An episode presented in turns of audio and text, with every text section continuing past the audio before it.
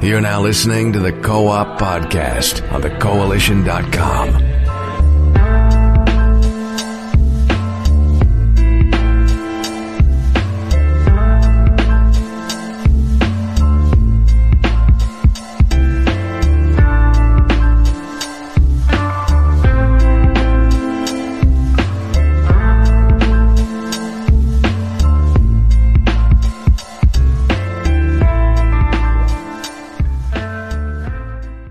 afternoon, ladies and gentlemen, and welcome to a brand new episode of the Co-op Podcast.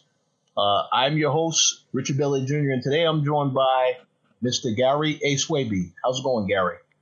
It's going very well. Thank you very much, Rich. Um, good, good to be back. I think uh, we had a bit of a hiatus, um, and I hope you enjoyed, you know, your week last week. I know it was very eventful, and uh, yeah, good to be back now, though. Um, yeah, that's it.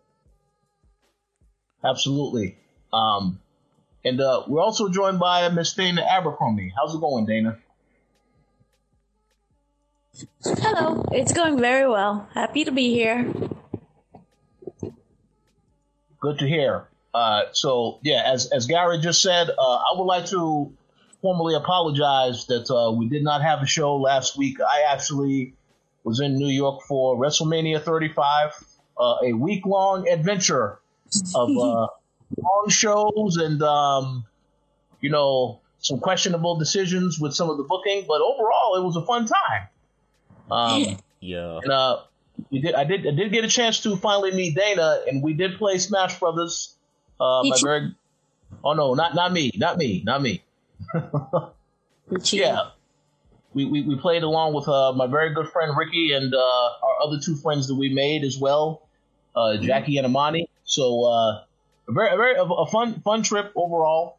Um, we are going to at some point do another WrestleCast because uh, I am aware that there is a superstar shakeup that is taking place tomorrow night. So uh, stay tuned for that because that's probably going to be sometime next week, if not the weekend. Uh, so stay tuned for that. But uh, overall, a, a- fun trip. Uh, so I do apologize. I wasn't back. I wasn't uh, around to record the show, but we'll make up for that today because there's quite a bit of things that happened that we can definitely talk about. So, with all that said, um, before we get into all of that, we want to let you all know what we have been playing. So, uh, Dana, would you like to go first and let us know what you've been playing? Um, my games, as always, are, are like they're the calm, relaxing, cute kind. Just because I've been stressed. So my game that I've been playing is Kirby's Extra E- Epic Yarn, which I love these type of games. You know, the, we had also um, Yoshi's Woolly World, so it's kind of related to that. Um, so for me, it's just very calm. It's very relaxing. It's very cute.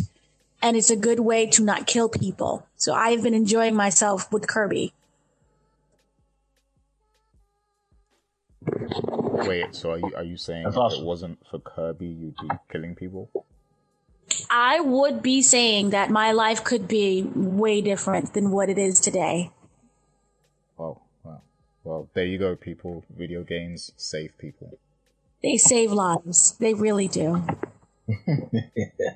That yarn. Absolutely. Yeah, that, that sounds good. Uh, I, I definitely um, will have to make a point to check out some of these other games.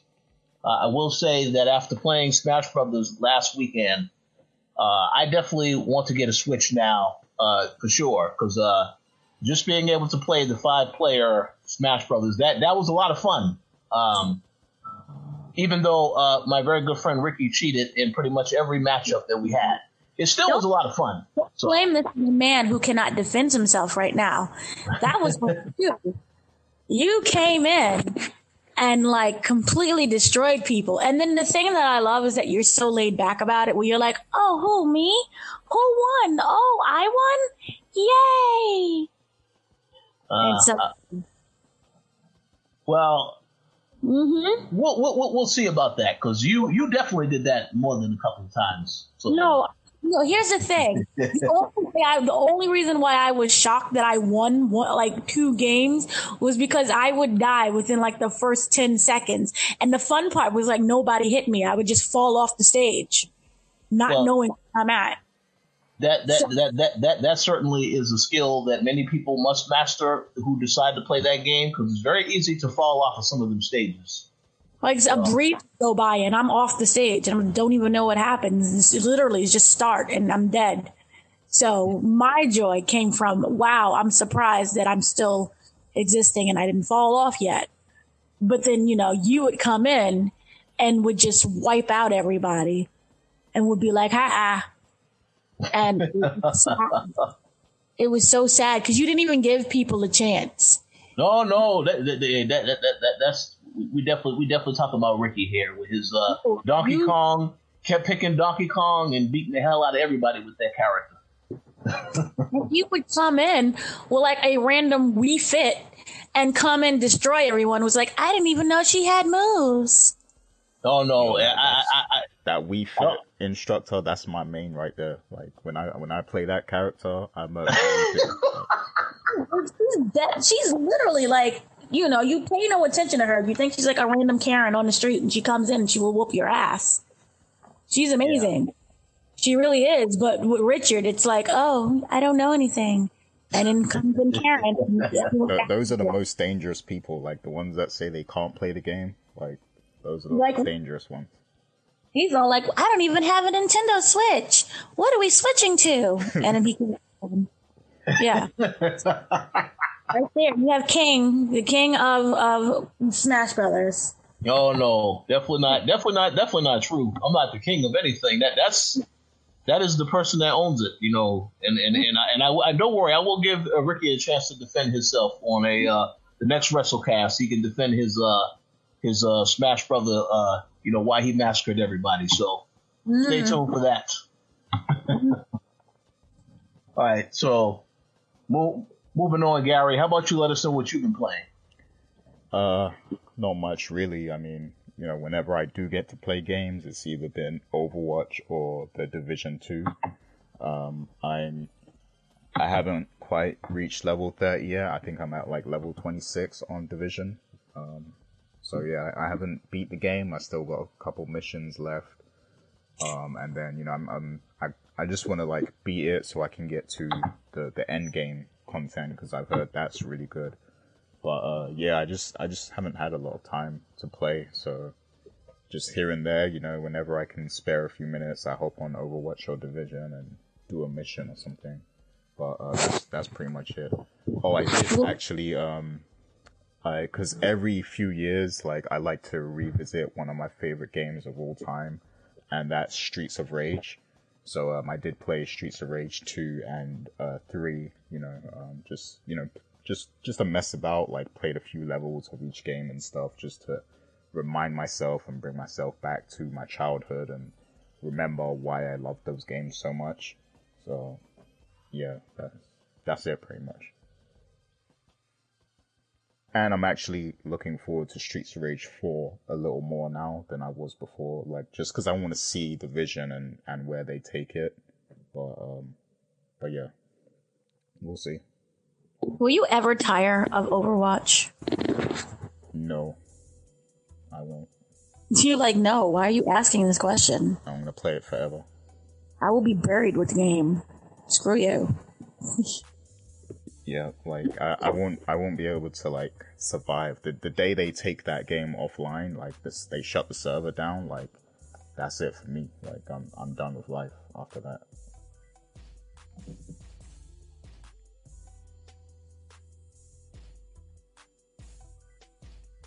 Awkward silence. I'm sorry. Transition. I don't know if Rich is still here, but yeah. Yeah, yeah, yeah, yeah, yeah. Sorry, sorry about that. Sorry about that. We had a bit of a issue on this side, but uh, no, that's good. Yeah, I know Gary will always play Overwatch because uh, that is his favorite game.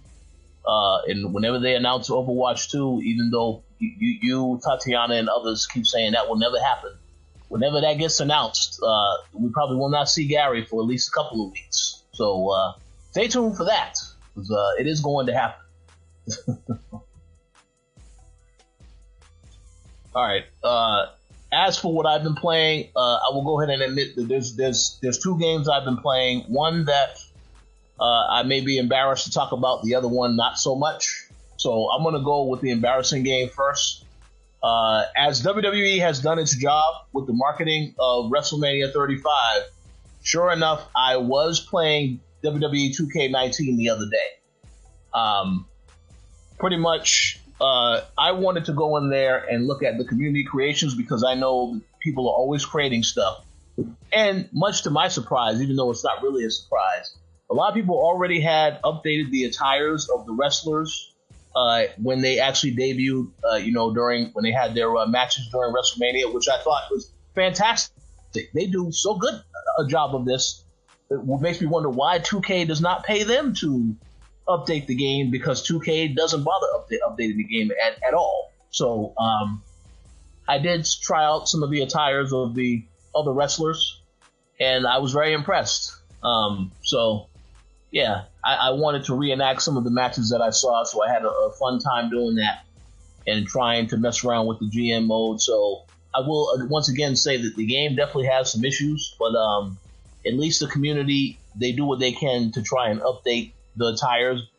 So I have to give them credit on that at least. The people who actually play the game and enjoy it, they actually try to keep it updated the best they can. So I'm very curious to see what, what WWE what what will happen with WWE 2020. Although I expect that game to be just as bad because you know it's 2K and they haven't really made a lot of drastic changes to the formula yet. So we'll see how that goes. Well, remember they said previously that they was taking a break because we're already in March and the game usually drops around in October, and we haven't heard a single smattering about it. So I think that they're taking a break. I do, I do remember that, and and and and and I, and I really do hope that uh that they stay true to that because uh, I, I think there may be some the shareholders may want to get a game out because of the fact that uh, SmackDown is moving to uh, Fox in October. Um, I hope I hope I'm incorrect because if they take more time, then yes, it means the game will be significantly better, or it could at least be better. But uh, we'll see what happens. But yeah, you are right because uh, you definitely would start hearing some news now if it was coming out this year, unless they're going to wait until E3 to start revealing, oh yes, this game is in development but I, I, I have no idea. So we'll see what happens. I mean, um, I, ho- I hope not. I really hope not.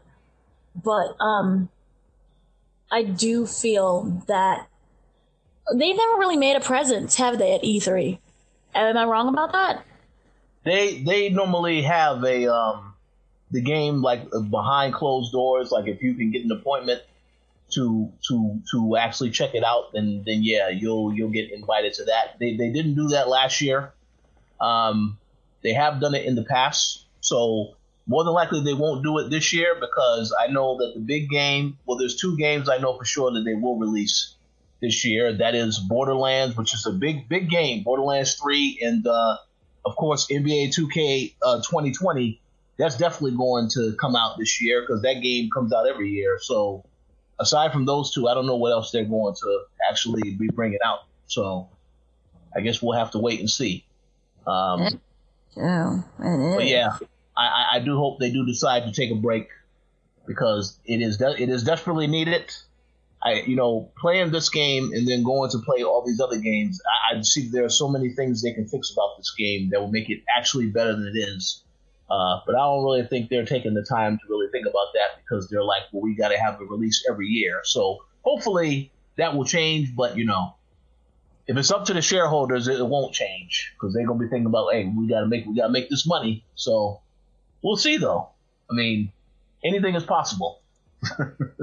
yeah, that is true. But I hope that it doesn't happen. But if it does happen, I do hope that Becky Lynch is on the cover. Oh yeah, oh yeah. Uh, Becky two belts. Yes, definitely. we, we need we need to see that. So we'll see.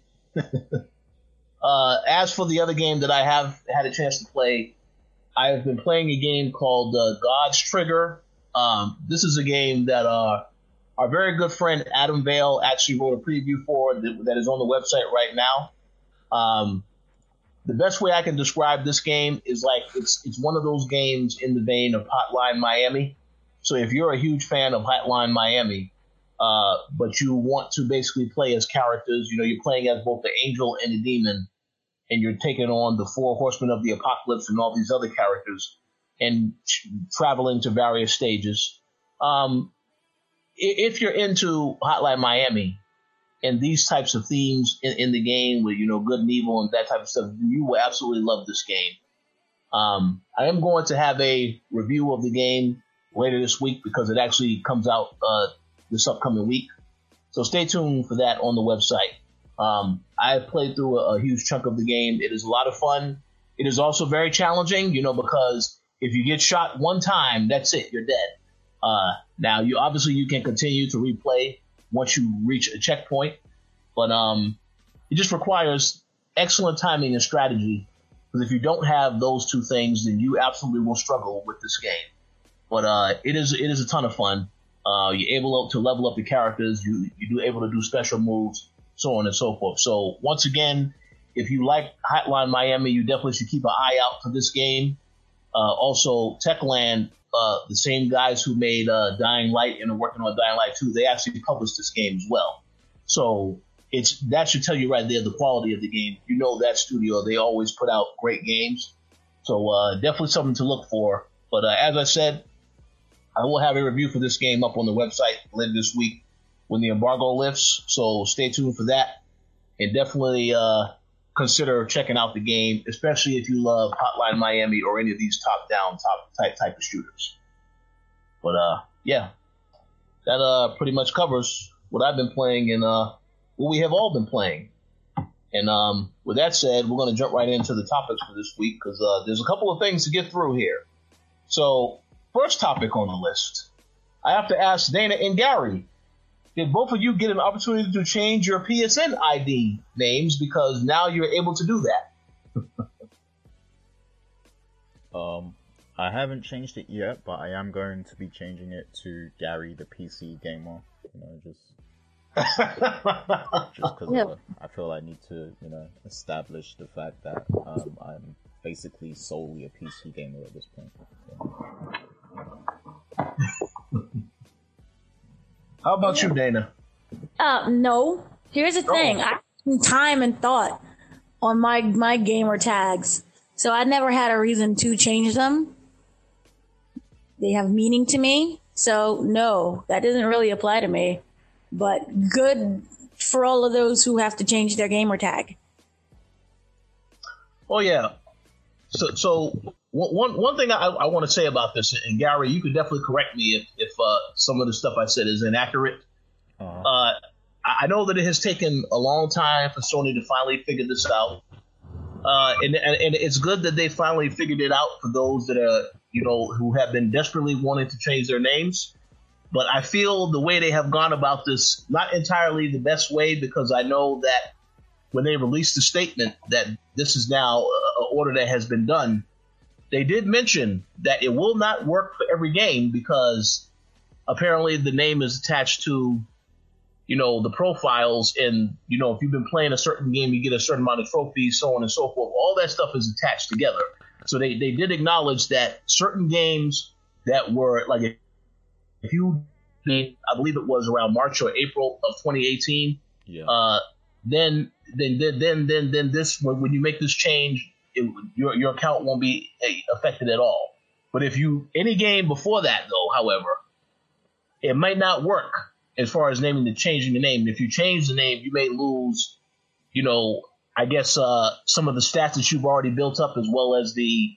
I don't know if you'll lose trophies. I just know that they pretty much have already said that you're going to definitely lose some stuff if you play a game prior to April of 2018, uh, a PS4 game. So uh, I, I, think that's a little bit of a, uh, uh, you know, that is very disappointing to hear because I would think with all the time that they spent trying to make this an option, it should just work out the gate for every game on PS4, especially a game from this generation.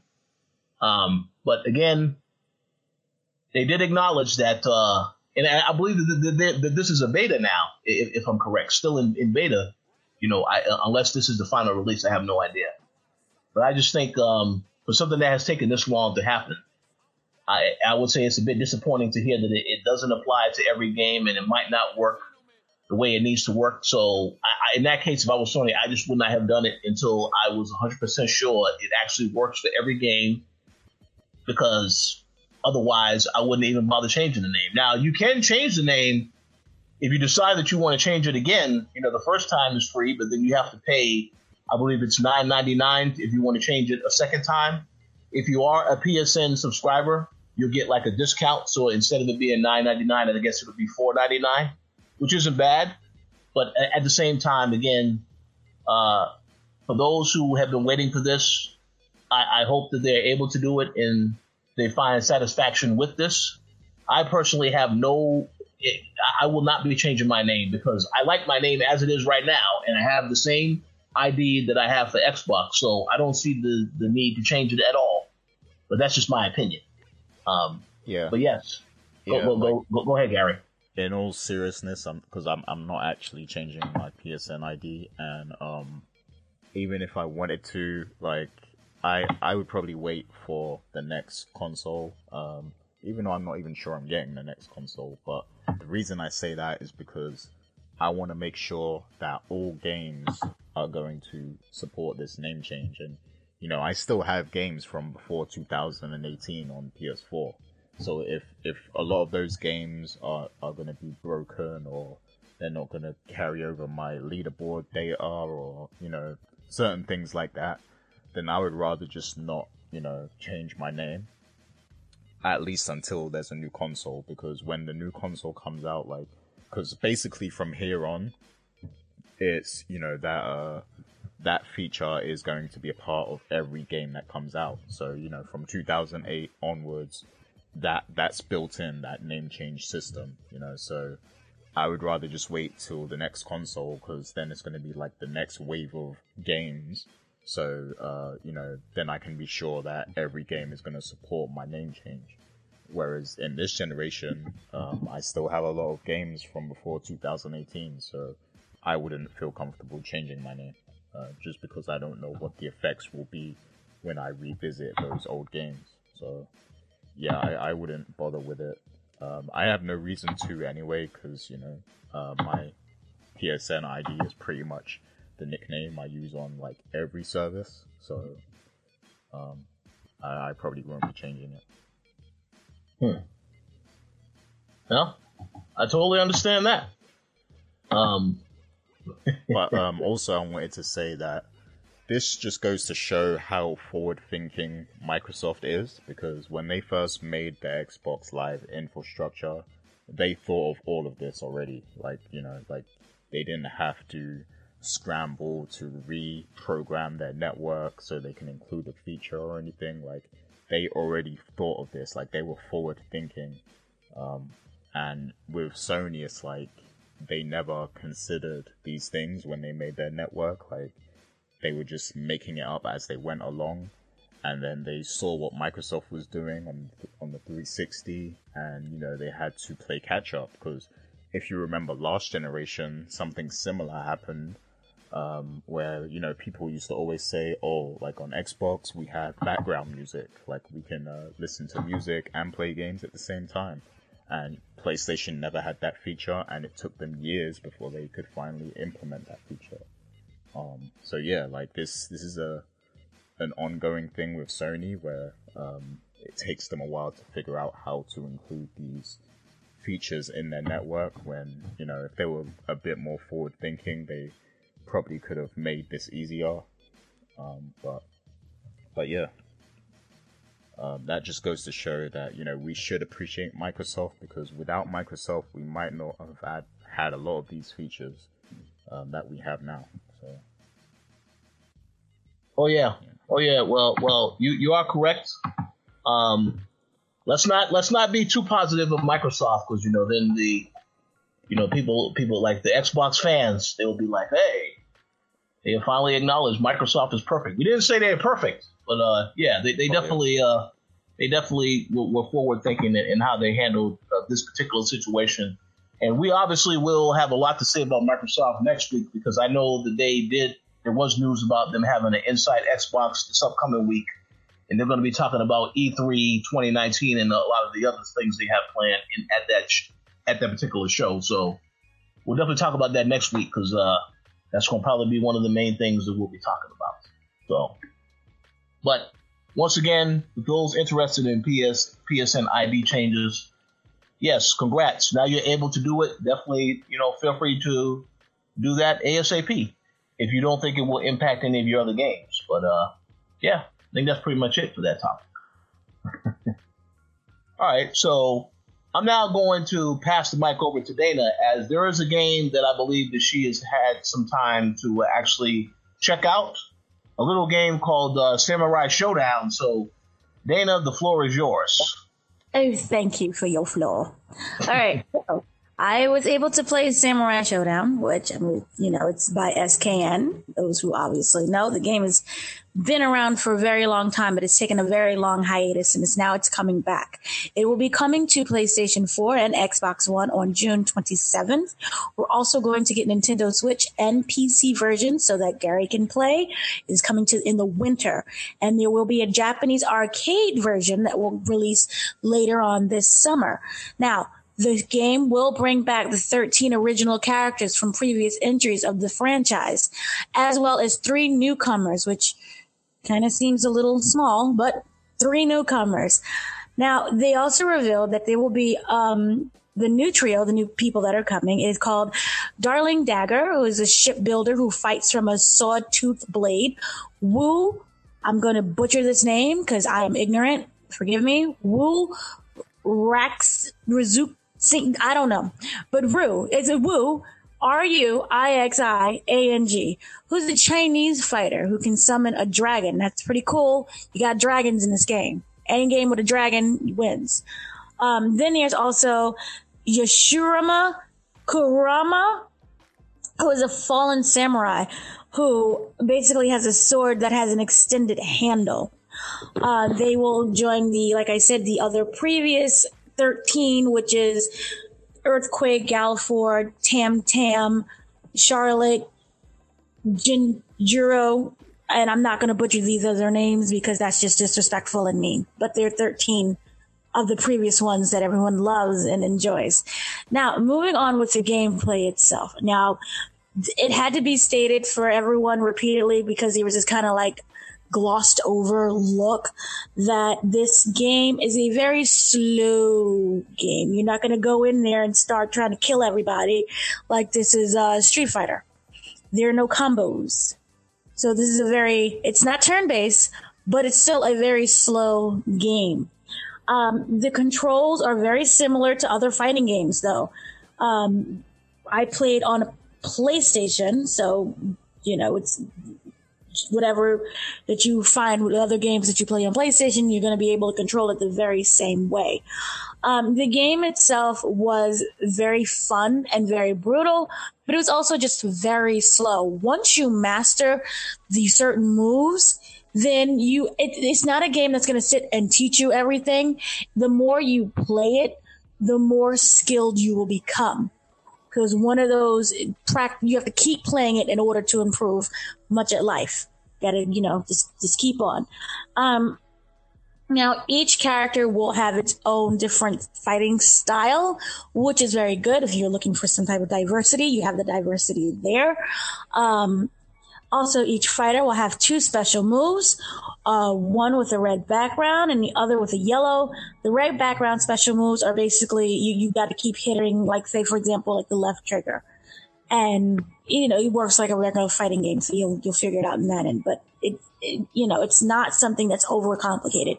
It's very simplistic in its kind of like style, which really works well if you're not used to say playing Street Fighter because you know you can't go right in there and start thinking you can do combo moves and that'll be it. It's it doesn't work that way, and you'll end up losing way faster if you try to play that way. Um, I would say that you know in a game again it takes a lot of skill in order to figure it out. And the more skilled you are, obviously I was playing with the developers, so they killed me and it was like really disrespectful because they didn't even like pretend to let me win. It was like, ah, little girl. And then they came and just killed me in like five seconds. But I did find that the more that I kept playing, the better skilled that I was. So I wasn't dying so embarrassingly. I had some pride by the end of my experience. Um, I do say that this is this game here. If you've never played any of the previous games, this is a very easy approach to someone who's new to the series. Um, the plus side about not having combo moves re- kind of means that you don't have to memorize all of the different buttons and the combinations. So that is a plus side for that. Um, each character moves though, they are initiated in the same way. So there is some similarity. If you choose different characters, you can still figure out the moves rather quickly. So that is a plus. Um, I will say that, that also the art is very stylized. It was inspired by a lot of Japanese folklore. It's very pretty. It's very bright. Um, so that is also another plus. My only thing is that it's a very slow game, but also it makes you think. It's literally, I would say, I would compare it to like the chess game of fighting.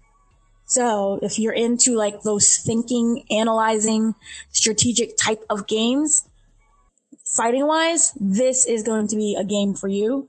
And it is very pleasing and it's something that you don't, you know, you, you can't be aggressive on, but you can, you can still slowly rack up your skill level and you'll be perfectly fine. So I liked it eventually. Da-da-da.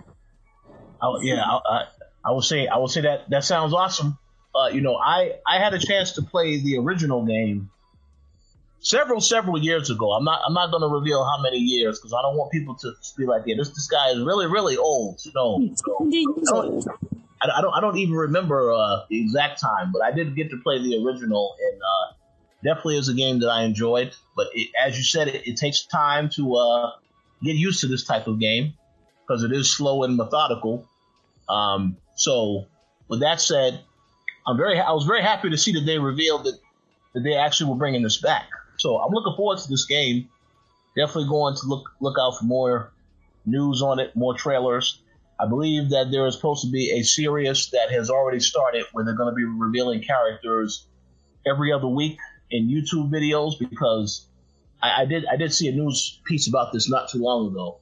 So I definitely am going to check that out so I can uh, you know, figure out all the other characters as well as what other new characters are going to be in this game. But uh, definitely looking forward to it, and we'll check it out when it comes out. I believe uh, sometime this summer is when it's supposed to come out.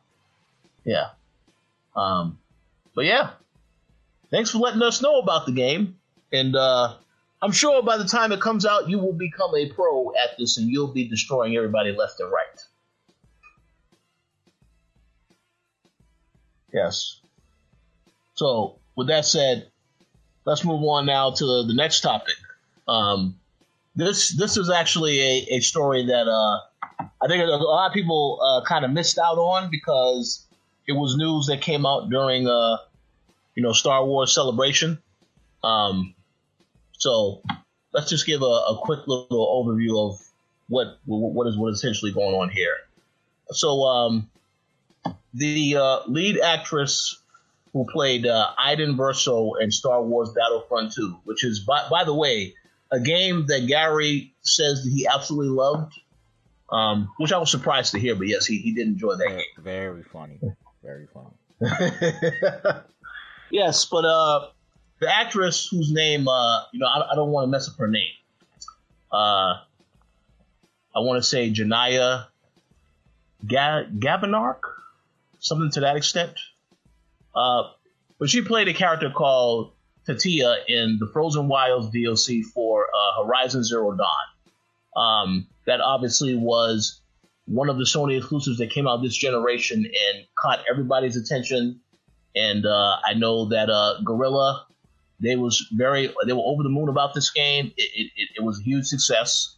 So recently at Star Wars Celebration, uh, a fan thanked her for her contribution to Horizon Zero Dawn, and her reply was, just wait until you see the sequel. You're gonna die.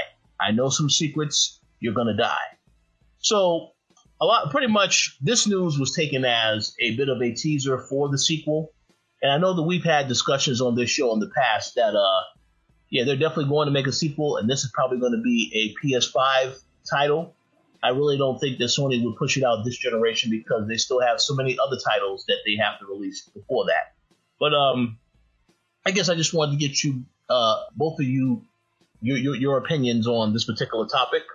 Whether or not you actually played the uh, original Horizon Zero Dawn, and whether or not you're actually looking forward to a sequel. So, how about you go first, Gary? Oh yeah, um, I think it's hilarious how that came out.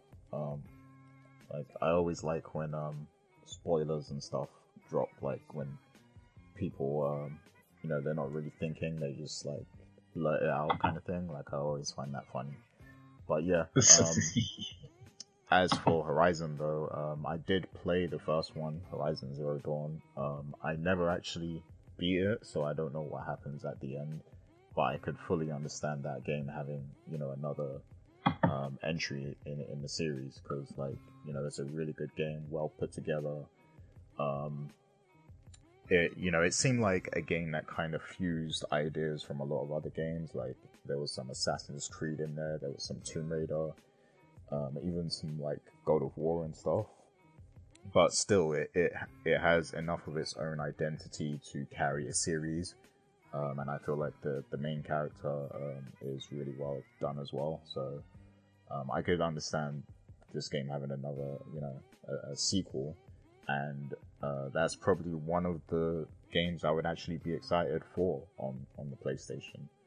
Um, so yeah, um, I do believe, like you said, it's going to be a next generation game.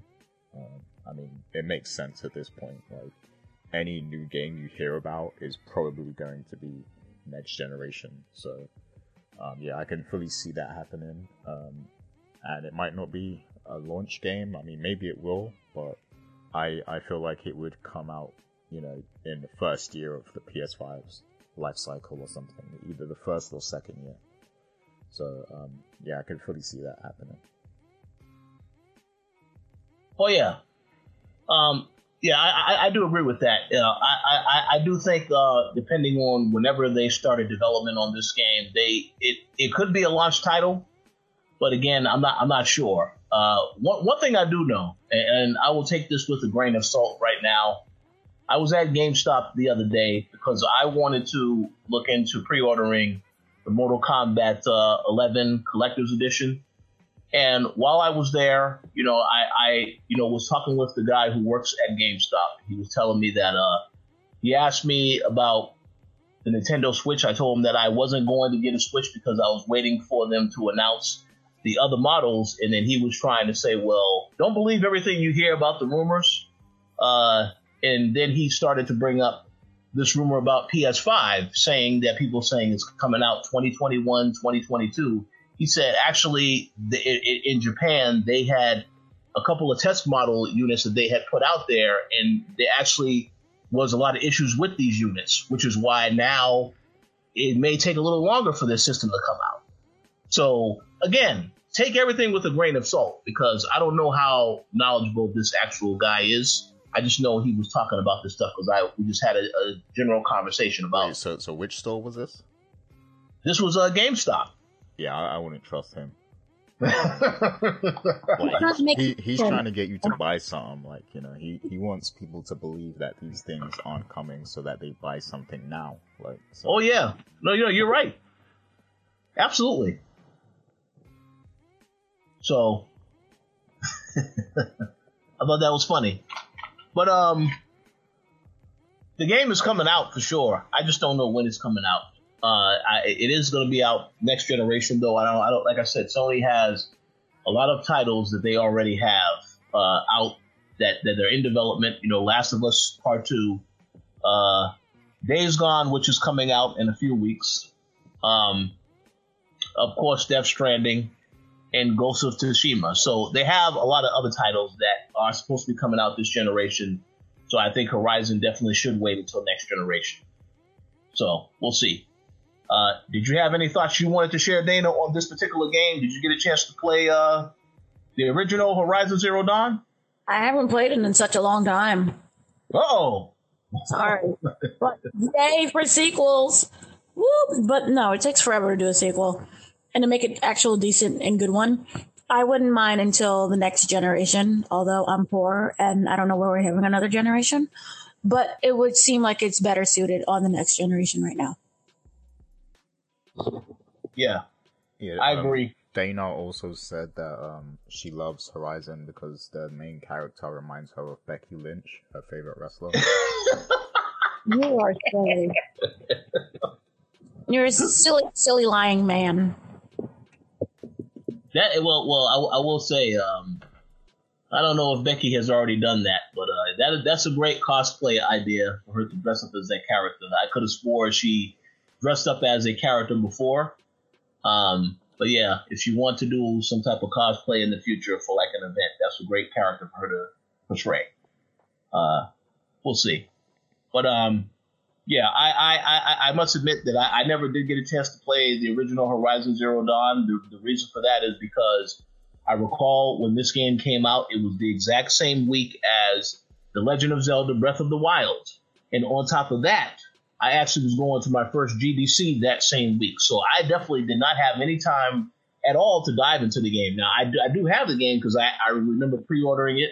It is actually on my PS4 right now. I just have not had a chance to actually play it. So hopefully, by the time the sequel comes out, I will have had a chance to play the first game. Um, but yeah, we'll, we'll see. There, there are too many other games I have to catch up on, so that, that might not happen anytime soon.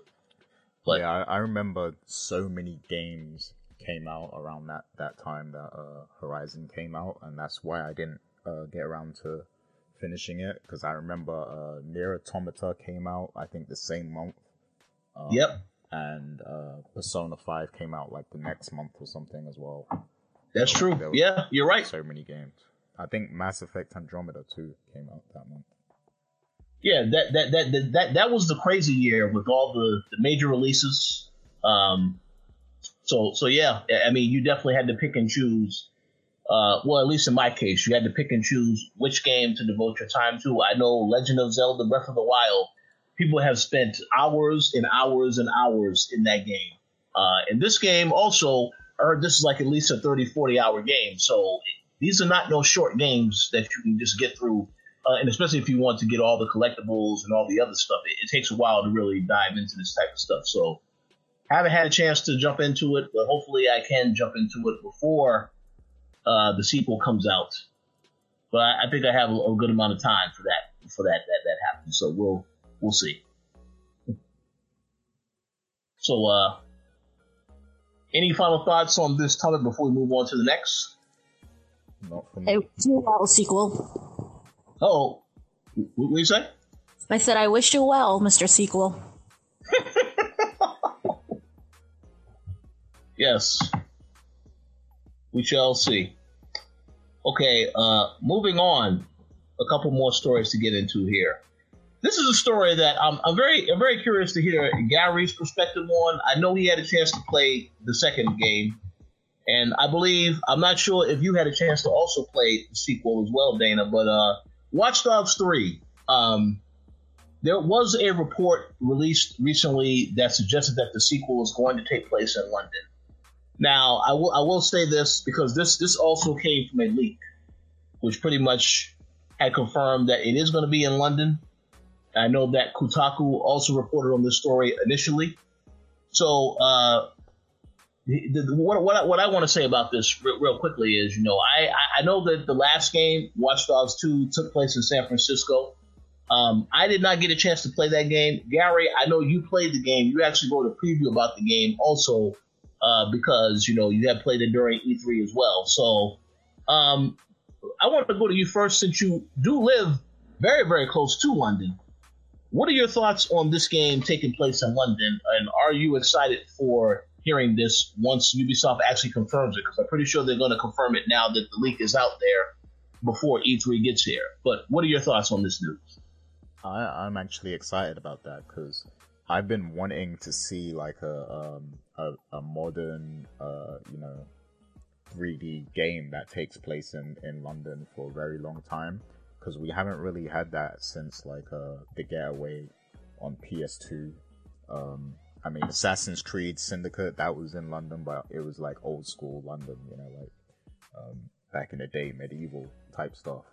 Um, so I've wanted to see like a you know modernized version of London in a game for the longest time. You know, we always get New York, we get Chicago, we get LA, you know, um, and all these other big cities, but we haven't had London in a very long time. Um, I thought maybe Grand Theft Auto would do one eventually, but um, I guess Ubisoft is going to beat them to it. Um, and I'm excited at the, the, the idea of, of Watch Dogs taking place in London. Um, I I have a thing for, for hacker stories right now. Like I read a lot of um, hacking fiction with hackers and stuff like that. Um, so yeah, um, I, am ready for Watch Dogs 3, man, in London. Like I, I feel like that's a good combo, um, and I want to see what kind of story they're gonna tell. And I do need to finish Watch Dogs 2 before this game comes out, just so I know where the story is, because um, I don't know what happens at the end of Watch Dogs 2. But um, yeah, I, I can't wait. I'm excited. I, I, I, I, I will just say this right now. If this is taking place in London, I'm about 99% sure Ubisoft will have some type of event in London. So uh, we are definitely going to have to look into that if that's the case to see if, uh, yeah, something you might be interested in attending. Oh yeah, me, me, Rams, and Carl will will pull up for sure. Absolutely, yes. So, uh, Dana, have you had a chance to play Watch Dogs 2 or the first game? And what are your thoughts on this sequel taking place in the cherry old London? I, I should put on my British accent because we're going to London. Chip, chip, period. um, That's so yeah. accurate. It is accurate. Thank you. No, um, I did play the first one and I had the wonderful, beautiful experience of the game glitching so bad that I was scarred and was like, screw you, part two. So I, played the second one. I am happy that it's in London for Gary. So those who like London, yay you. But if Watchdog 3 does not glitch, then I'll play it. Well, I, I, I certainly understand uh, that particular uh, comment about glitching there, there, were a lot of issues with the first game. Mm-hmm. I, I, encountered some some issues like that, and and also I, I was not a fan of the protagonist. Uh, I was not a fan of the, how the story panned out. It, it, I mean, it, I'll, I'll, say it like this: the game was a great a, a, first a first attempt that was okay, but it was not as good as as it could have been, and it was not as accurate as it could have been. The, the sequel, significantly better game. It's like a night and day difference.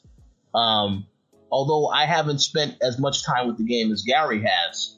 Even when I saw it at E3, it's like, yeah, this game, it just looks like they finally embraced, you know, the setting was perfect because, you know, Ubisoft is based in San Francisco, so obviously they have the place where they were able to really get a lot of their inspiration from right there in front of them. And then, of course, to embrace the hacker culture stuff. I think they did a better job of that in this, in that, in that, in that sequel. So hopefully, the third game is, uh, you know, going to be a lot better. Uh, but we'll see. Uh, I do want to say one thing though, like um, the excuse me, the character in the second game was really cool. Um, yeah, I like that, but I would like to be able to create my own character in the next one. But um, I don't know, I, they probably won't uh, make it like that, but I think it would be cool to to create your own character. I, I, I, I would think that they have enough technology where they, they could make that an option. I mean, but it, it, there's probably going to be some caveats to that. Like if you do create your own character, then maybe the character won't speak in the game. Uh, they won't have no dialogue or something like that. Or I mean, I, I mean, I'm not sure. I'm not sure, but hopefully they are going to consider that because they, they have to have things in this game to make it different from the other two. And obviously, you couldn't create your character in the first or second game. So it would be great if you could do some type of customization uh, with that particular option in mind for the for, for the next game. But I guess we'll we'll see about that. Yeah. So That said, I just think it would be really cool to like create your own hacker, like uh, like you're gonna probably gonna be able to do in um in Cyberpunk. Like having that in Watch Dogs would be really cool. Wow. You know what? Um, I didn't really think about that game until you mentioned that. Uh, wow. Well, um, I don't know when Ubisoft is releasing this game, but man, yeah, I, I would assume it's going to be this fall. But yeah, if if Cyberpunk is also coming out this year, that's uh, it's going to be a ton of competition. Especially if it's in the same window as this game. That's uh, yeah, that, that's interesting dynamic. we'll see. We'll see. But um, yeah. So we definitely can. I, I, guess, like I said before, you know, since this this news has already leaked out, uh, I'm pretty sure that Ubisoft is going to reveal this before E3, just like how they did with Assassin's Creed, where they acknowledged and said this game is in development. Yes, and then, then you'll hear more about it at E3. So now I am definitely expecting that to be the case with this particular game.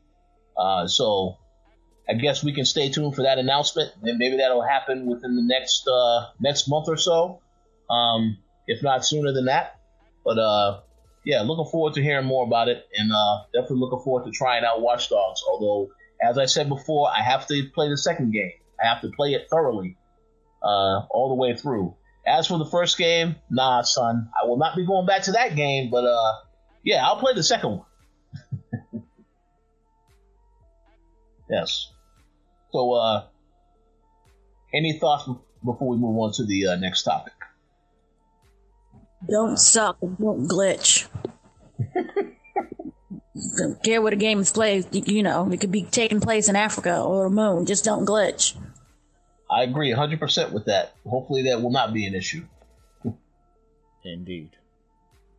Okay, so this next topic, I'm actually going to give you the floor, Gary, because uh, there has been some drama behind uh, Dragon Age 4. I know there was an article that article that uh, I believe that Kotaku published, really diving into all of the drama that went on behind that whole game and the fact that it is now being rebooted.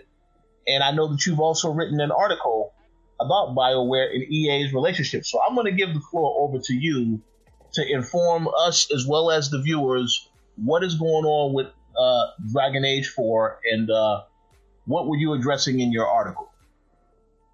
Yeah, um, so first and foremost, I just want to uh, give a big shout to um, to Jason Schreier because uh, I'm actually reading his book as well, uh, Blood, Sweat, and Pixels, and um, in that he he um, basically documents the the development of a bunch of different games, and um, Dragon Age Inquisition is, is one of them. Um, and you know he talks about a lot of the complications they face throughout uh, development. Um, he even he even explains what happened with Dragon Age Two. Um, and you know what happened there was basically EA had a gap to fill, like because they had no game uh, coming out for for that year or that period because they had to delay something. So they they kind of forced the the Dragon Age team to produce a, another Dragon Age, even though they wasn't ready to, and it was like a year after uh, the first Dragon Age came out. So the reason Dragon Age Two is so scaled back in its concept from what the first game was is because they only had a year to develop that game and it was like a super strict schedule that they had to follow so they weren't able to make a, a grander story um, and you know the reason they had to reuse a lot of levels and models and stuff is because they they only had a year so that explains a lot on, on why you know that game came out how it did and people reacted to it that way um, and you know the the idea they had for Dragon Age 2 was actually what Inquisition turned out to be. So um, so yeah, he explained that whole thing in the book. So now fast forward, um, you know, uh, we we've all seen what happened with Anthem. We've heard all the controversy, and um, a few weeks back, Jason Schreier put out a report, like a very detailed report. Everyone should go read it. I linked to it in, in the article I wrote as well, so go check that out uh, on Kotaku. but um, he put out a report, and you know, this report uh, basically reveals what happened with Dragon Age 4. Like, basically, Dragon Age 4 was rebooted from the original idea. Now, if you guys remember a few years back, uh, Mike Laidlaw left BioWare, and uh, Mike Laidlaw was perhaps like the last of, you know, uh, the the true Bioware people that you know that we know that uh, represented quality and you know storytelling and and you know true creative concepts and stuff like that. Like he was the last of those guys that represented what Bioware was all about. And um, he had a vision for Dragon Age Four, and you know it was going to uh, be it was going to be very uh, character driven um, you know, it, w- it was going to be kind of a scale back story. It wouldn't be like a, oh, we need to save the universe kind of story because we get those kind of stories in every RPG. This was going to be more about, you know, the characters and the player and just experiencing the world of Dragon Age. Um, and, you know, you were going to be in the Tevinter Imperium, um, which, you know, if you play Dragon Age, you know uh, what that's about. But, but yeah, like, he had this whole vision mapped out for the game. And then, you know, uh, all of a sudden, EA, you know, the higher ups, the executives, they step in and they're like, you know what, I'm sorry, we need people to help us with with uh, Mass Effect Andromeda. So they pull people away from the Dragon Age team, from Mike Laidlaw's team, to work on Andromeda because they know it's a mess uh, because of their mismanagement, basically. Um, so they pull his whole team away to work on Andromeda. And then when that's done, and you know, we, we all know what happened with Andromeda, but when that's done, they then take those people to work on uh, Anthem because they want Anthem to be their main focus going forward because they believe that that's the type of game that's going to uh, make them the most profit. Um, and then, you know, that project that Mike Laidlaw had was basically scrapped, um, and that led to him leaving the company. Uh, you know, and that's really what made him leave because um, the the direction was just being lost completely. So now this new Dragon Age that they're making is a, a new idea, and the idea comes from the top. It comes from you know the execs and EA so they basically want this game to be built on the Anthem engine because they don't have time or, you know, they, they don't want to allocate resources to the project to create, you know, like a, like its own customized engine. So basically they're saying throw the game on the Anthem engine. Um, and that Anthem engine is built for for Anthem. You know, it's built to be an online service game, you know, like that's the type of game Anthem is. So that's going to restrict a lot of stuff, and obviously, you know, there's going to be a lot of online features that EA want in there as well, so they can, you know, uh, milk, milk like gamers and stuff, basically. So like milk your money, milk your your uh, bank cards and stuff like that, because uh, they want microtransactions and all these things in the game. So, so yeah, like EA's bad, you know, that like they don't care about the creative ideas that BioWare have. You know, they just care about like their spreadsheets and numbers and what the numbers say. You know, um, and that's what's really killed BioWare uh, to the point that the BioWare that that exists now, you know, isn't the BioWare we know. And we have this conversation again and again, but it just it hurts to know because like you're so passionate about Mass Effect and Dragon Age, like those two, those two IPs alone inspired like the the books that I wrote, like so they mean a lot to me, and you know just to see how uh, EA is just ruining and destroying these IPs, it's like it's really sad. So that's what motivated me to to write the article that I wrote which was basically let BioWare go. Because um, I feel like uh, it, it will be very sad if uh, they just close down BioWare. I feel like EA should at least have the honor to to sell off BioWare to another company or something, you know, to where they can have a second chance. Um, but just to, to, to, you know, to mismanage them to the point of destruction, like, I think it's pretty sad that, that that happens or that that is allowed to happen. Um, so that's what my article was all about. Like, of course, I know EA probably isn't going to sell them off, or they're they're not going to um, let them go and be their own independent company. Like, it's not going to happen because you know EA is a corporation. They call the shots. They do what they want. So uh, we saw what happened to Visceral recently. So um, I think that's what's in the future for Bioware. If if Dragon Age fails, I think that's the last that's the last of Bioware right there. Like because Anthem kind of bombed. Like they didn't get the response they wanted. So everything is riding on Dragon Age, and um, everything we're seeing suggests that you know this this is going to go pretty bad. So uh, yeah, that that's what my article was all about basically. But Rich, what's your thoughts on this? Because I know you know you're also pretty passionate about Bioware. You know their work. You love Mass Effect as well. So, like, what's your thoughts on all of this information? Well, first and foremost, uh, I, I thought that you did an excellent job on the article.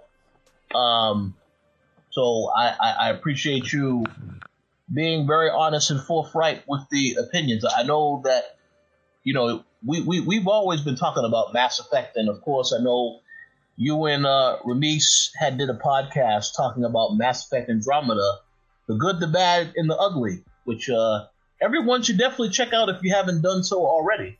But um, I just think, uh, yeah, as far as where I look at Bioware, yeah, without a doubt, uh, Mass Effect is one of the series that that's one of the games that when I first pick up picked up my Xbox, that was definitely one of the games that had me hooked in particularly Mass Effect 2, I think, in my personal opinion, and I have to say, my personal opinion, that is probably the best of all three games. That is just my opinion, though. So I don't want nobody coming after me in the comment section for that for that statement. Um, but yeah, um, I, when you look at how Bioware put together that trilogy, and we can definitely debate and talk about the way they decided to conclude the third game because that's controversial in some regards. But just the way they put together that that whole first trilogy, by far one of the best gaming trilogy, trilogies that I have enjoyed from from from Bioware. You know, of course, Dragon Age. Uh, I know back in the day, uh, you have told me multiple times you need to play Dragon Age. Didn't get a chance to play Dragon Age. Didn't get a chance to play some of Dragon Age 2, and I have to say, man, that was disappointing. Because I, I recall we actually recorded a show as I was as I was listening to some of our archive of uh, you know older co-op episodes, I did recall one episode I heard. You know, we were talking about Dragon Age Two, and I believe Mills as well said the game was trash. And uh, yes, that demo we played was pretty bad. Now I didn't play the game in full, but uh, that demo was enough for me to say, okay, I, I don't know if I can go back to this. Now, with that said, I did download the game recently when it was a part of Game Game Pass. So I will get a chance to jump back into that. Not Game Pass, Xbox Live. So I will get a chance to actually revisit that again to see what it will, you know, how it is. But just in terms of BioWare, um, overall they have done a pretty good job with what they have put out, with the exception of Mass Effect Andromeda. That that was the most recent thing that was a flop, and then of course Anthem, which is a game that I haven't played. So, but with that said, we do know with EA's track record they have not done a good job with some of these studios that they have taken under their wing. Uh, role and all of the great things they did with the Dead Space franchise. Um, I really enjoyed that franchise, despite the fact that I did not like the last game that they released. Um, so I was hoping they were going to do something really good with their Star Wars licensing. But then, of course, we saw what happened with Visceral, as you already stated. So I, I do. I, definitely want Bioware to. I hope. I'm hoping that Bioware, when that time does come and they make a decision to leave, I am very hopeful that they make that decision and they just go forward and do whatever they need to do for themselves. I'm hoping that they remain somewhat intact. I don't want to be a situation where EA has to shut down the studio and then everybody is out of work and has to find something else. I don't want that to happen. because BioWare has a talent for telling great stories and making great games. So I want them to survive, unlike the other companies that did not survive under EA. So hopefully that is what happens. But the question that I wanted to ask very quickly, and then you have to get Dana's opinion, is so is Dragon Age 4 still in development? Is it still coming or what, what, what's the story with the game right now? Because I know they had to keep stopping development to work on these other games. So is Dragon Age Four still in development, or, or or, do we not know any of that information? Oh yeah, yeah. It's it's uh it's in development. It's just that the you know the original idea that Mike Laidlaw had, which sounded like a good idea and like it was going to uh, stick to the roots of what Dragon Age is you know, uh, they completely scrapped that idea now, and they're going with their own direction, and they're putting it in the Anthem engine, uh, you know, which is questionable, but it they are going ahead with it. Okay. So, so basically, that, you know, none of the old people who worked on the previous games is going to be working on this. Like, this is basically an EA project. So. Oh no! Uh oh! Uh oh! So, so here's a question. Here's here's a question that I have to ask now. Based off of this situation, uh, do you believe that, um, in all seriousness, do you believe that BioWare will actually get to release Dragon Age 4, or will, is it possible that they may get shut down before this game even comes out? I think they'll get the chance to release it, but um, I feel like if this game bombs, I think that really is it because I mean you had Andromeda bomb, you had uh, Anthem kind of bomb. They it didn't do what they wanted it to, and if this game bombs, like EA is not going to be happy because their their actions are dictated by uh, you know executives in the boardroom who are just looking at Excel spreadsheets and stuff like you know they don't care about the bottom line they don't care about what the customer wants they don't care about the people you know, slaving in the, the, the studio at, at their computers, programming and stuff. They just care about their turnover, you know, their, and their profits, basically. Um, so yeah, I, I feel like it will get to that point where BioWare will be shut down. Now they do have one last trump card, and maybe if you know if Dragon Age doesn't do well, they can be like, okay, we're rebooting Mass Effect. Like maybe that's their last trump card. oh If, if, they don't have any of the original team, then I think at this point fans are just gonna be like, okay, like we know we know what to expect here. Like this is gonna turn out just like Andromeda. So they they they really have to gonna try to sell us on you know the, the people who are working on the game. Um, and yeah, I mean, I think the only like Tony Polanco said this actually. I think the only way we'll get to see that Bioware that you know we love from the past is if all those guys get together and form their own new studio. Um, I know some of them are already working with their own studio or they they form their own studio, but if the full team gets back together, like, and then they, you know, create like a new IP or something, kind of like what Kojima's doing, then that that might be the only way we really get to see you know uh, the Bioware from the past. Um, and I know uh, the Banner Saga, right? That's that's some of the guys from uh, Bioware worked on that. Um, yeah. Mm-hmm. So yeah, I mean, I think that's the the only way we're gonna get that old Bioware is through spiritual successors, you know, from guys who used to work at Bioware. But at this moment in time, uh, Bioware is just an imprint. Like it's just a name. Like it's not what we. It's not the quality that we've come to expect from the past, and it hurts because I really love, you know, the lore of Mass Effect and the lore of Dragon Age, and I want these to be IPs that go on forever, uh, like Final Fantasy or something. But you know, EA is just like they're just running those names through the dirt, and they just don't care. So it's a shame. Yeah, uh, I, I, I definitely think um, it is. It, yeah, definitely is a bad feeling. Uh, I mean, on on on the flip side, uh, I really don't know why um, what the issue is with EA not really giving a team the creative freedom to do what they want to do. Because because the, the perfect example, um, the makers of A Way Out, which I've said multiple times on this show, that was an excellent, excellent co-op game. Um, and it's a game I think a lot of people overlooked when it came out. I know I, I played through that game with, with Adam Vale. Um, it was a fun game, and then they had the little twist, the twist uh, in the storyline towards the end. I, I, I just, uh, I, I, know with that particular game, EA just let the studio create it on their own. And then there's another indie title that's coming out later this year that we did see. I can't think of the name of it right now for some reason, but they're giving those developers the creative freedom to do what they want to do. But in the case of this, it's unfortunate that they did not really give these guys the freedom to do what they wanted to do. I know with Anthem, uh, we know with Anthem that was the most recent example of something that was disappointing. So uh, it's unfortunate, but um, I don't know. I don't know what's going to happen with Dragon Age Four. Uh, hopefully, hopefully, Dragon Age Four is uh, you know going to turn out to be a good game. I have no idea. I can only hope. But uh, as for Bioware, as I said before, you know, most importantly that anything that does happen, you know, I, I definitely want to see Bioware be restored to the company that it once was. Uh, uh again, when you have people leaving, that kind of makes it difficult to really see how they're going to come back and become a stronger company as a whole. But uh, I guess we just have to wait and see um, how everything will pan out with this.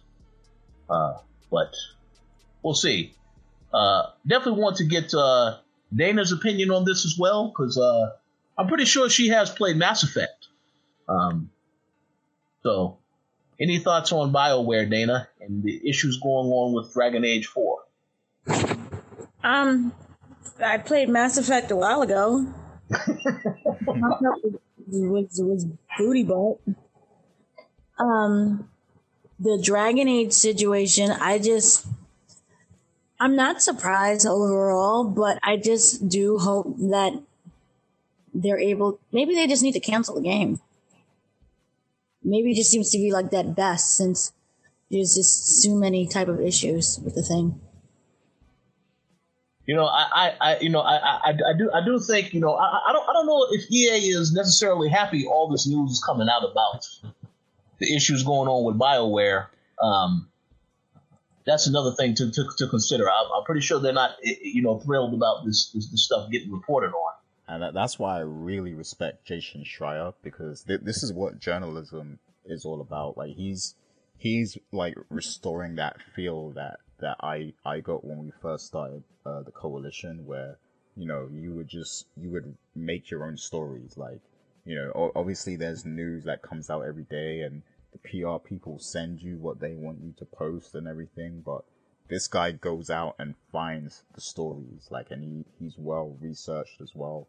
Um, so like, you know, for a report like that, that detailed to come out, like, that was amazing, you know, and I'm sure EA hates it, but that, that's what journalism is all about. And I respect what Jason Schreier did. So. Um. Oh yeah, I agree. Definitely. Definitely. Hmm. And um, also, like, you want to know what my dream scenario is? Like, this will never happen, but my dream scenario is that CD Projekt buys the uh, the you know all the Bioware IPs from EA, and then they hire all the old Bioware people. Like that would be like my dream scenario to happen. Well, that that that uh that that truly would be an amazing thing.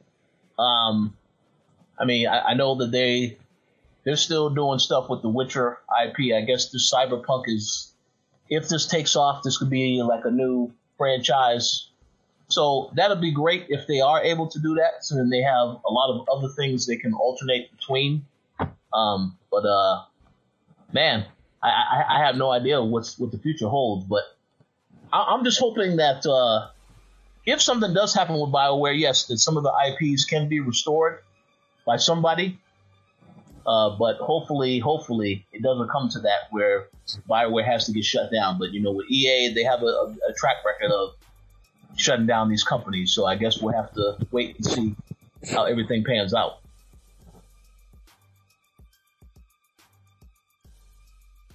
Yeah. So, but in, in any event, I, I, would definitely encourage everybody to check out Gary's article if you haven't already. It's very good, well put together piece. Uh, and I'm pretty sure a lot of people will agree with the article that uh, they don't want to see BioWare suffer, but um, something has got to give. So hopefully, Dragon Age 4 does come out and it does turn out to be a success, so it can get BioWare back on track. But uh, I don't know, it's looking a little rocky now. Um, but we'll see. We'll see what happens.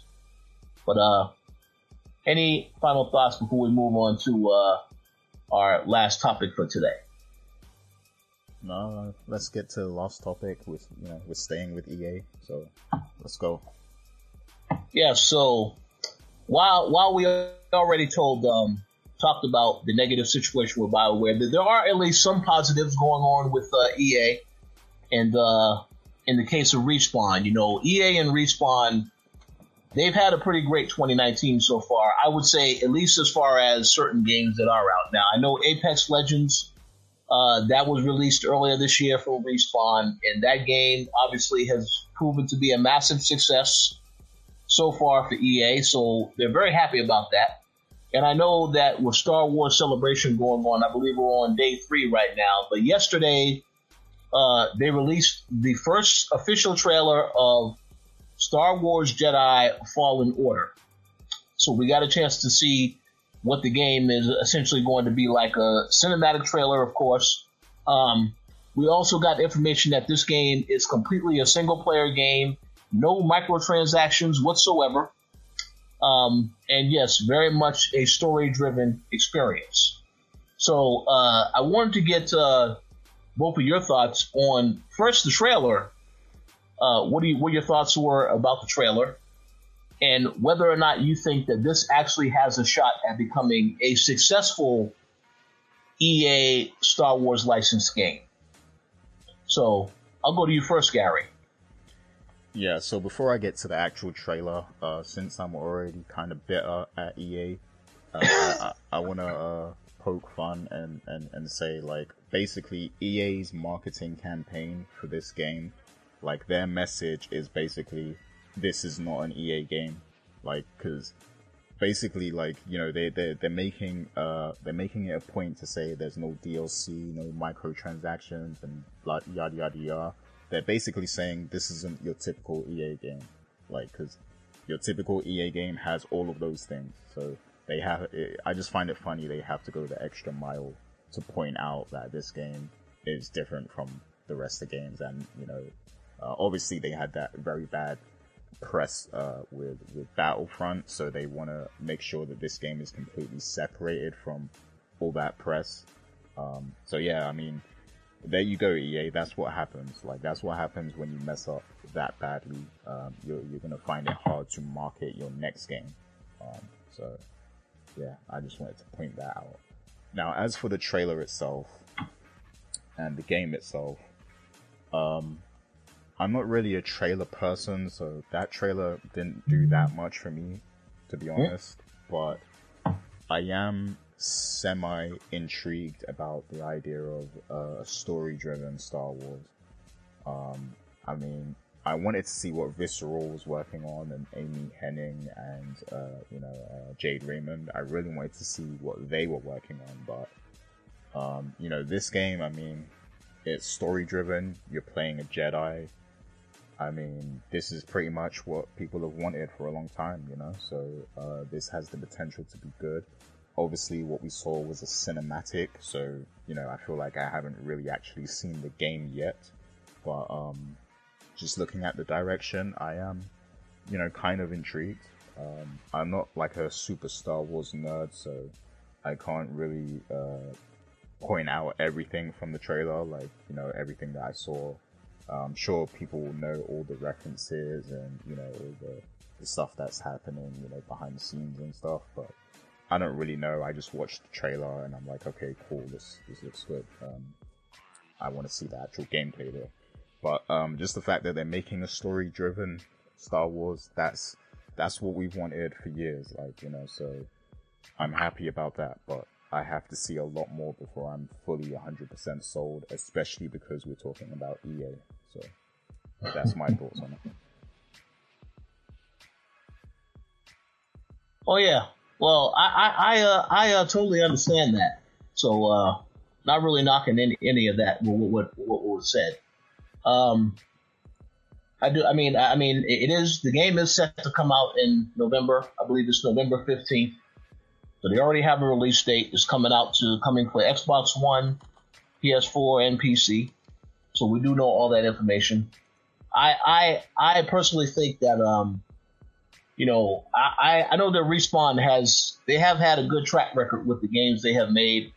Even Titanfall 2, a great game, but EA made the mistake of releasing that game so close to Battlefield, whereas I feel a lot of people just skipped over Titanfall 2 and it did not sell as well as it could have sold or got as, as much attention as it needs to. So what I what, what I'm curious to see now is obviously we now know this game is coming out in November. I, I want to know this is obviously going to be a big release for EA in you know during the fall. I want to know whether or not they're going to be releasing something else that would take away attention from this. And I would hope that they would not do that because they already know the last time they did that, it didn't work out in their favor. So hopefully EA does make this a focal point and they don't release any other games around this time or close to this time because uh, people definitely would pick this game up. But, you know, we'll have to see how they go about that situation because they didn't do it right with, Titanfall 2 in the past. So we'll see. Um, but I understand the the need to be hesitant with, with any anything EA does now. So we'll just have to wait and see. And I and I'm pretty sure we will see gameplay with E3 coming up right around the corner. Obviously, there's not going to be an EA press conference this year.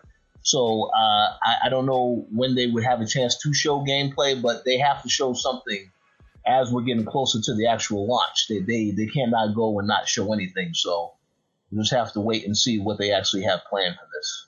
Either they're gonna showcase it at Xbox uh, uh, E3, or they're gonna have a big blowout at Gamescom. Or uh, yeah, does, does uh does Disney have their D D twelve D twelve or whatever it's called. This summer. Okay, yeah. Uh-oh. It'll probably be at that then.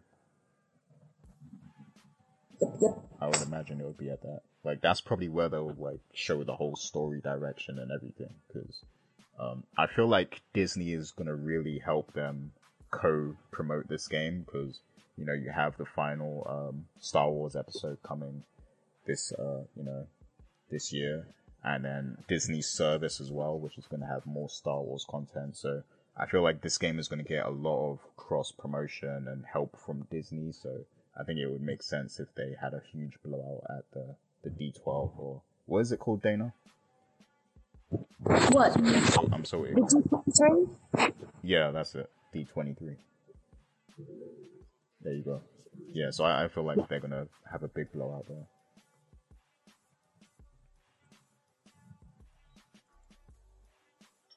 Oh yeah, absolutely. So so I'm gonna go to you next, Dana. What what what what what what, what was your opinion on the trailer? I don't trust trailers. I've never trusted trailers. I, I just don't.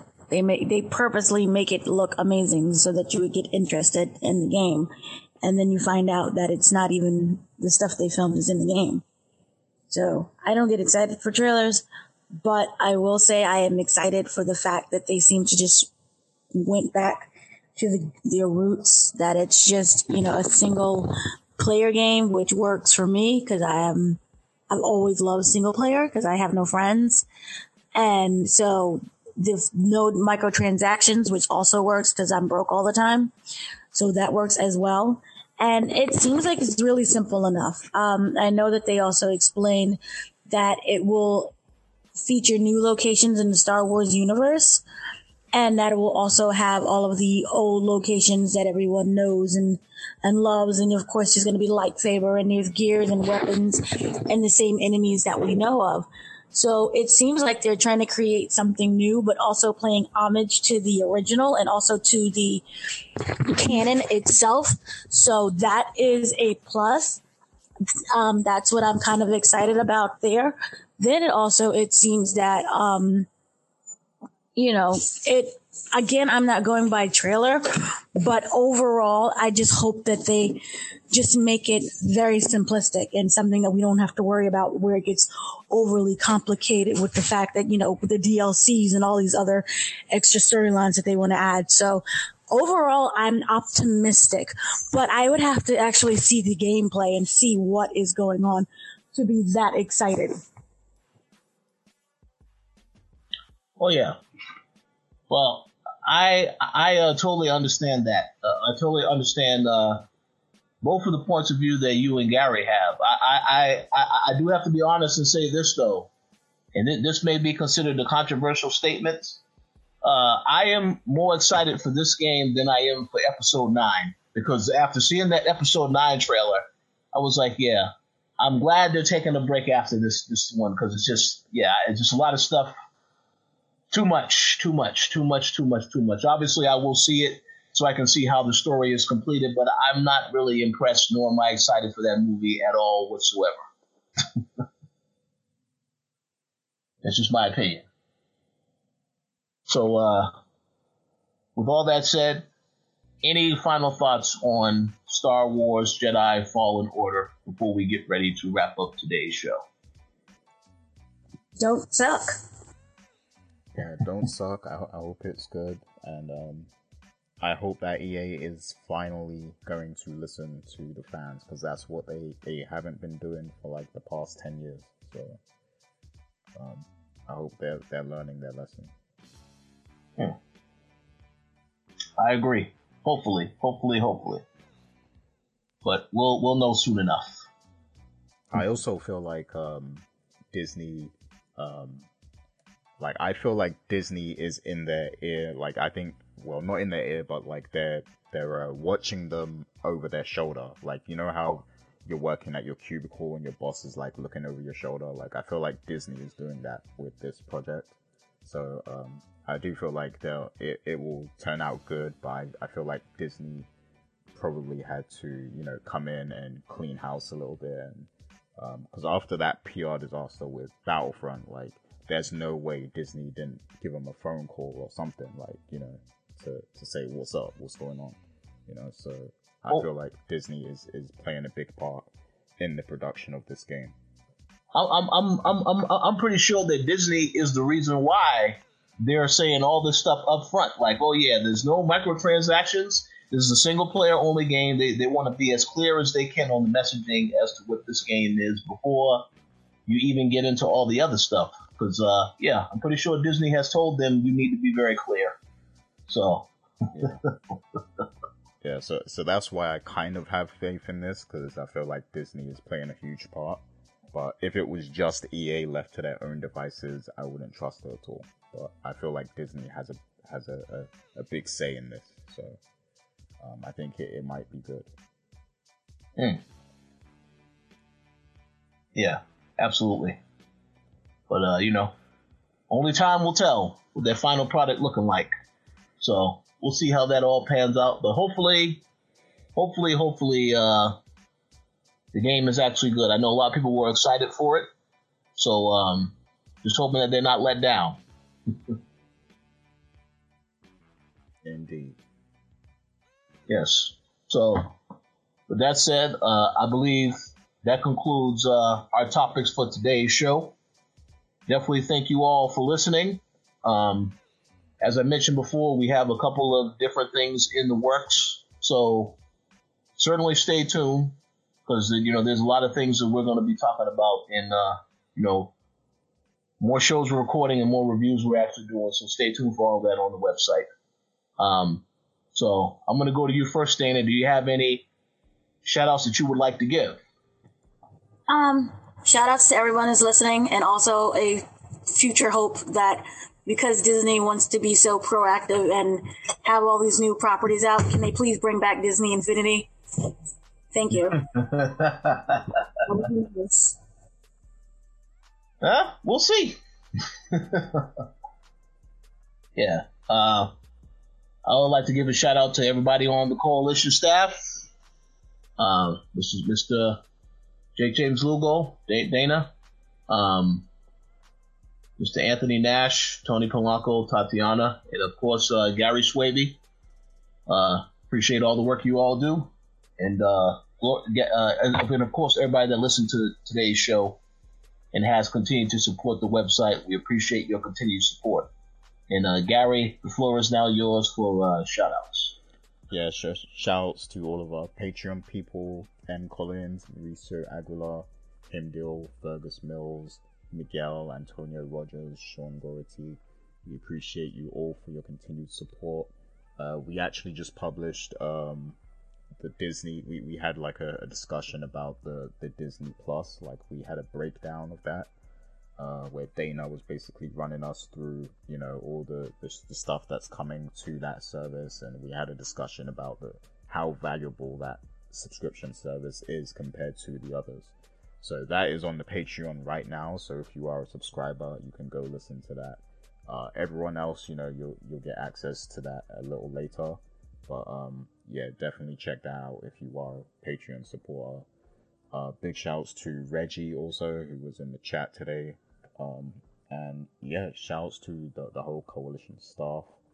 Um, and you know everyone who's who's supported us over these 10 years and I, I also want to shout out Jason Schreier again because uh, I've been very inspired by his work this week and also um, shouts to Malik Forte because it's crazy to think that like you know we we kind of came in this in indie um, media you know game at the same time like around the same time um, like around the same time that uh, Koalition was starting you know he was he had the iron star movement and he was going viral on youtube and everything.